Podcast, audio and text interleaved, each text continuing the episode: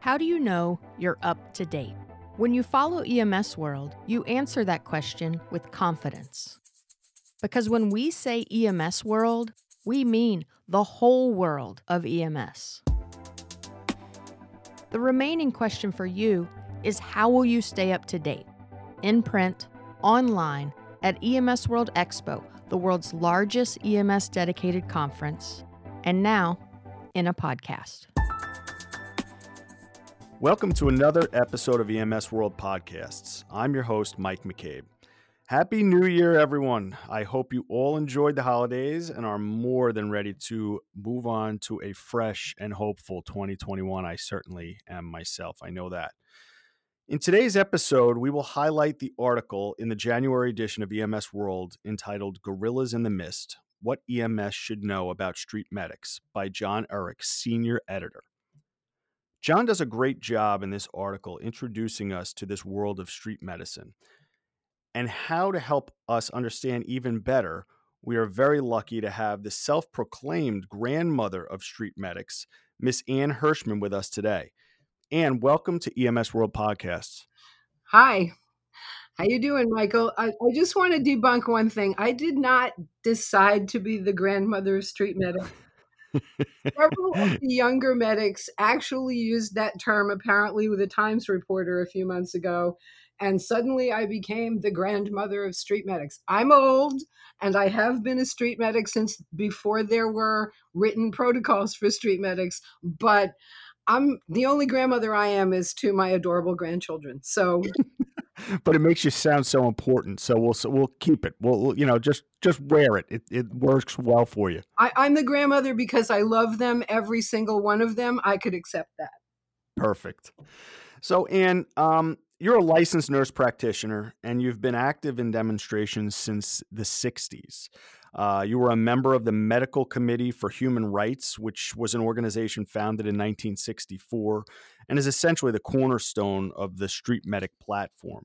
So there's a whole lot to unpack here, but as far as this and as we get started, tell the listeners what a street medic actually is. Okay, so back in the 60s, there were some of us who were medical professionals. I was a nurse, there were doctors, there were not even EMTs yet because EMTs hadn't been invented yet. Um, but there were various levels of medical professional and medical students who were part of the civil rights movement and then the anti war movement. And we realized fairly quickly that there were far more demonstrators than there were doctors, nurses, and other trained professionals. And there were a lot of people asking for training. So some of us in MCHR got together a training sort of schedule for street medics. Originally, it was a weekend, a couple of days, um, and started training people who had no other medical training on how to do first aid during, specifically during big political demonstrations.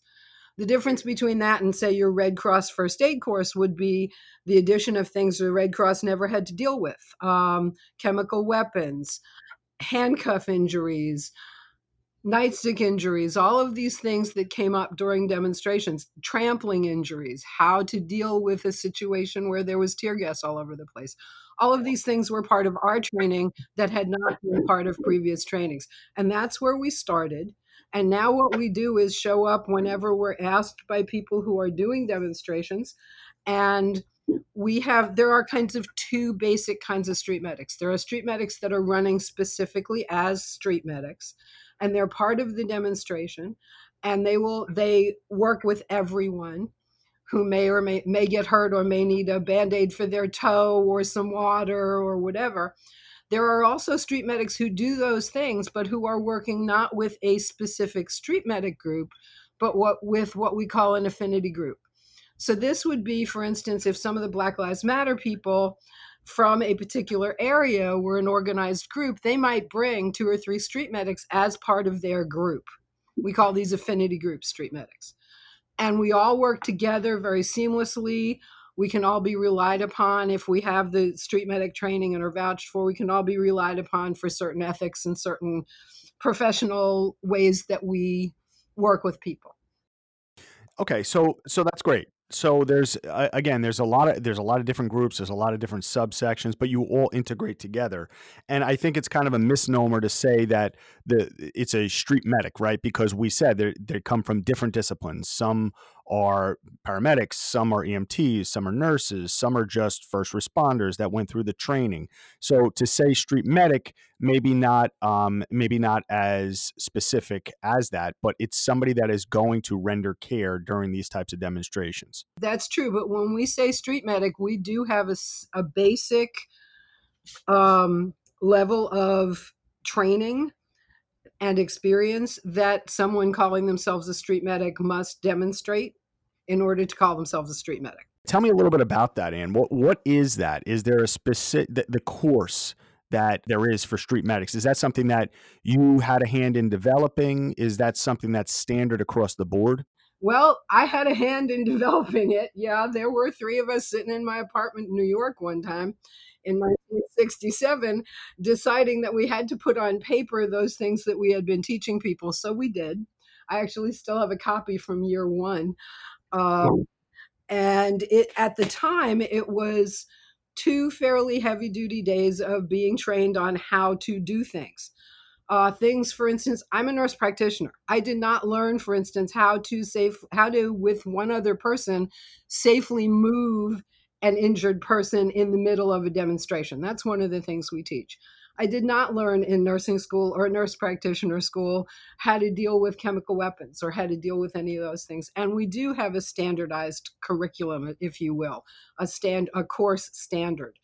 It's a little bit different there are minor variations collective to collective, but most of us are teaching the same basic skills that we've been teaching over the course of the last 50 plus years, of course, with more modern understandings than we had 50 years ago. Sure. And and I think that to say that it's an altruistic type group, right? So it's it's a group that is obviously based in some type of activism, yep. I would assume. One that supports a cause, but really is about the health and the well-being of those that are part of the protests and and i think that with that comes the question how does it integrate with conventional ems how does it integrate with law enforcement? What are some of those experiences that you've had uh, throughout these many years that you've been part of this?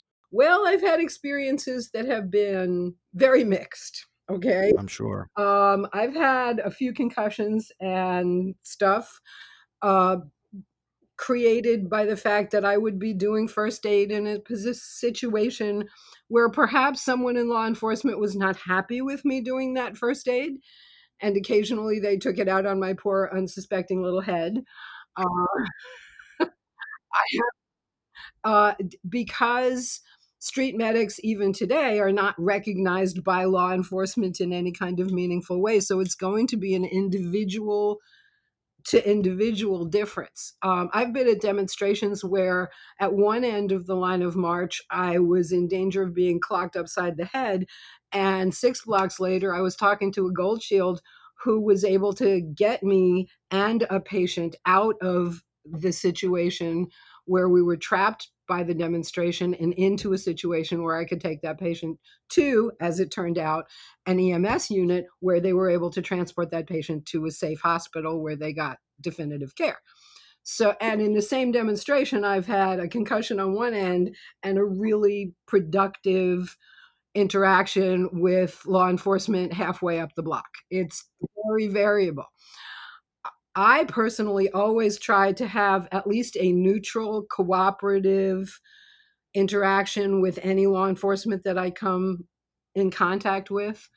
Um, the last demonstrations that I, that I remember having really positive were in Philadelphia, which is uncharacteristic of Philadelphia.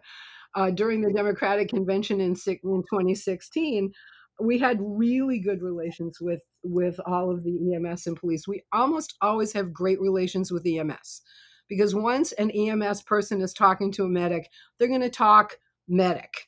They're going to talk, this is a patient, this is what's going on with the patient, this is what this patient needs. Do you find that it's a good transition over to conventional EMS? Do they listen to you?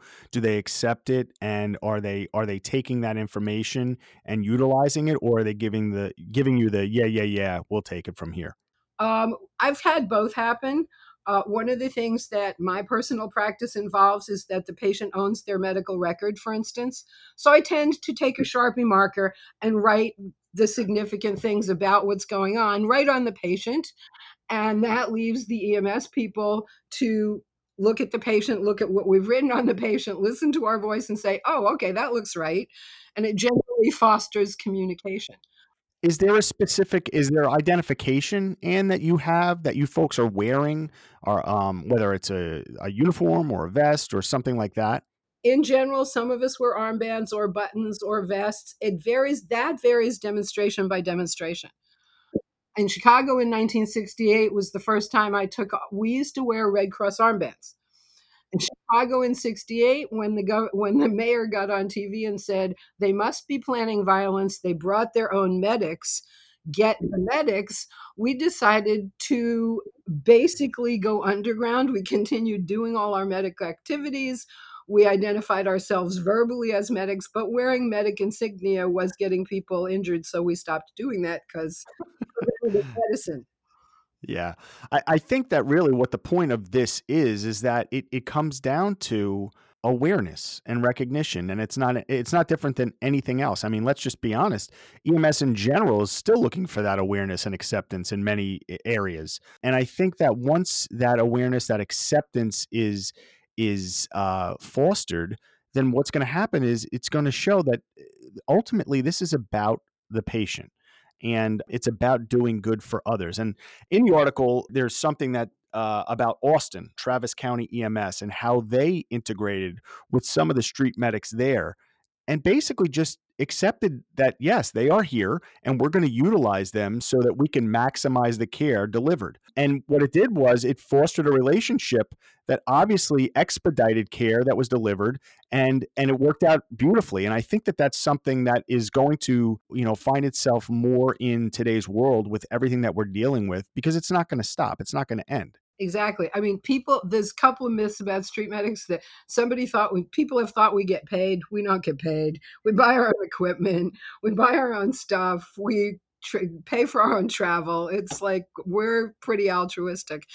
My, my elevator speech about street medics when I'm asked by paramedics and EMTs and police officers is to remind you all, and believe me, I love working with street medics. About half of my um, street medics that I know of have become EMTs and paramedics and nurses and doctors. Our job is to be where you can't, okay? Our job is to be in the middle of the crowd. When everybody takes their BLS every year, the first thing they say is first check the scene and see if the scene is safe. And if the scene is not safe, don't go there. And that, that is absolutely where you all are in your and of course we break that rule all the time for our patients but with street medics our job is to be where the danger is. Our job is to be part of the unsecured areas part of the where things are coming down. And what we do is try and stabilize in place if we can and if we can't then our job is to get that person to you all to the to the EMTs and the and those who are working with the professional hospitals who do the transports so that our patient our shared patient can then be trans- stabilized further and transported to definitive care. That's what we do. So we die and we get the patient and then we share the patient with you so y'all can get him to definitive care.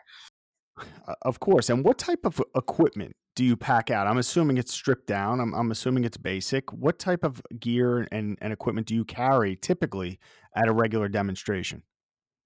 At a regular demonstration, it is basic first aid. It's bandages, it's slings, it's enough vet wrap to wrap the world. I think vet wrap's probably the best thing since sliced bread. Uh, can't live without it.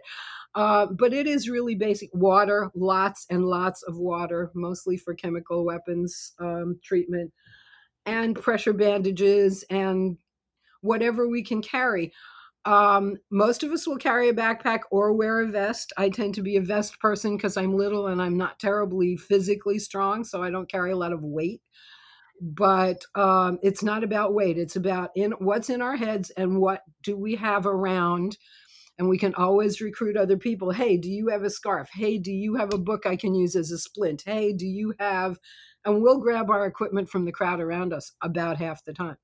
Yeah, a total improvisation, which is is great. With the George Floyd uh, protests and the Black Lives Matter, is this something that you have been um, partaking in recently? I have not gone out recently, as in this past year. Uh, I'm 74 years old now, and so I define high risk for COVID.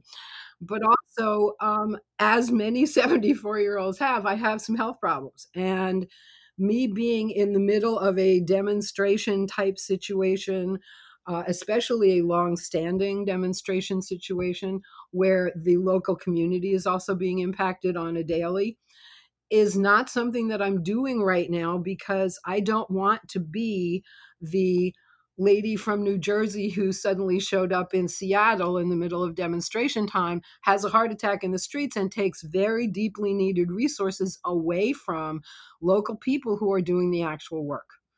I'm there to support the demonstrators. So I now do training. I will go out when I'm local. I certainly am will be back out on the streets doing demonstrations when there are times when that would not take away from other people. But I also have to be responsible. Very interesting. In in switching gears a little bit, and there was there was a comment in the article by one of the street medics that said that their their job was to prevent illness and injury in many uh, aspects of this. And I think that's interesting because I think that parallels very much a lot of the stuff that we're doing in EMS today, whether it's community based paramedicine or mobile integrated health. I think that it's very much on par with what it is we're trying to accomplish in, in trying to manifest our our capabilities in EMS. And and you have been doing it since the 60s. I mean, you're you're tending to the underserved, the underprivileged, those individuals that don't really have access to care. And I know that you had said to me earlier on that this is something that's been happening since the 60s. People continue to carry on in the street medic world, taking care of these folks and preventing things, preventing injury and illness. Can you talk to me a little bit about that? Absolutely. We frequently start with when people are planning demonstrations one of the things that I've been doing since the 60s, and all of us have, is reminding people to bring the water during a summer demonstration, reminding people to have sufficient warm clothing, good shoes, you know, not wearing high heels to a demonstration, no flip flops, take out your earrings, basic safety procedures, things we learned early on. Get rid of everybody's uh, contact lenses. Huge if there's going to be tear gas, I mean, there was a guy who got blinded in 68 because he did not realize he had to get those lenses out quickly. And by the time he got his lenses out after being tear gassed, he had scarring on his corneas. He required cornea surgery. So, things that we've been trying to prevent from day one. And we're forever doing, you know, corn plasters on the feet and getting people better shoes. And we bring socks and we bring all of those things to keep people healthy. And then if somebody has a minor injury, getting them to where that minor injury won't become a major injury.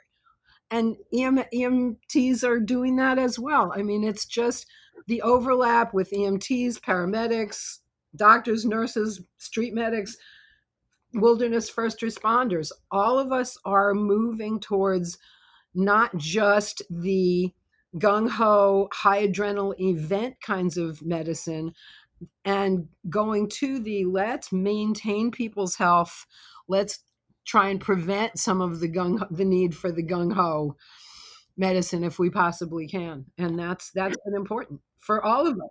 It really is and and it's interesting to see the similarities that exist and and with that, and I ask you, where do you see the world of street medic and street medicine going? Do you, do you see it now since we're dealing with so many events that are bringing about civil unrest?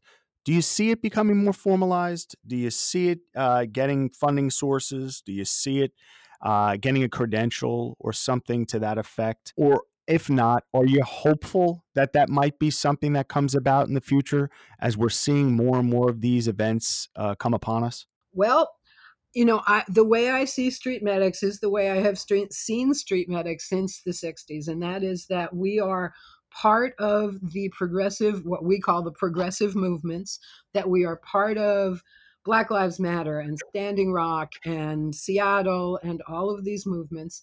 We are always going to be integral parts of that. I don't see street, I mean, street medics already have a credentialing system.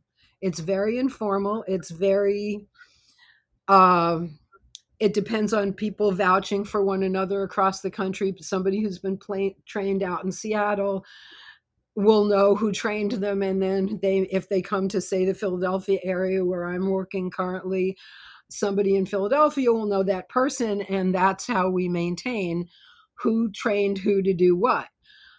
But many, many, many, many street medics have also either started as, as I did, I was already a nurse when I became a street medic.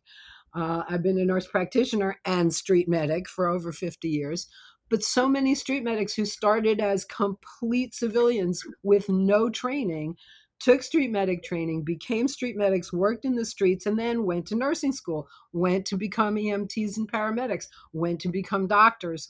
And so that's the credentialing stream that I see street medics moving through.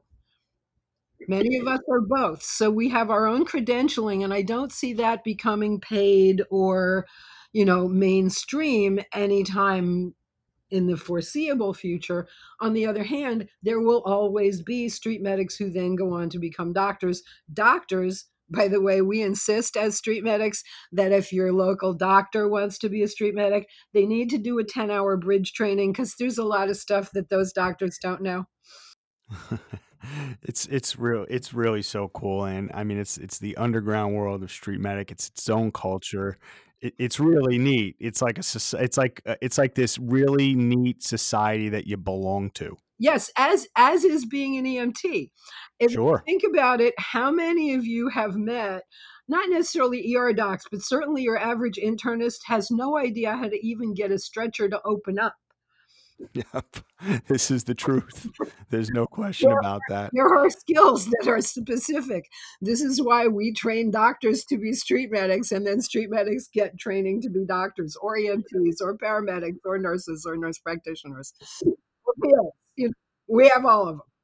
I'll tell you, Ann, this this has really been an interesting podcast. I really have learned so much about it. You are a breath of fresh air and a wealth of knowledge. And if you haven't yet, you should write a book about this whole thing well, because I would be the I'll 1st online. Book, but it's and it's kind of about global stuff. Yes, it's it's fun. It's it's awesome, and and I really do want to thank you for coming on. I want to thank you for all that you have done over so many years again, going into areas where certainly it wasn't safe and taking on that role of of helper and doing it without any concern for yourself or your own well-being it certainly deserves uh, commendation and i really do appreciate it and i know so many across the world do as well so thank you for that and thank you for coming on with us today well, you're very welcome. And, and I do it for a lot of reasons, not the least of which, and this should resonate with most of your readers, I'm an adrenaline junkie with a rescue fantasy. So, in a sense, this is less altruistic than it looks on the surface, just saying. Okay. and I'm closing with that because that's that is basically sums up you in what I've learned in the last 22 minutes. So Again, thank you for joining us today. And thanks to the listeners. This has been another episode of EMS World Podcasts. Remember to save the date and mark your calendars for EMS World Expo 2021. Hopefully, we will be in person October 4th to the 8th in Atlanta, Georgia. Uh, we will see you all there. Again, Ann, thank you. And uh, we look forward to speaking to you in the future. This has been an episode of EMS World Podcast. You can find this audio and more like it on the podcast page of emsworld.com. You can also follow EMS World on Twitter, Facebook, and Instagram.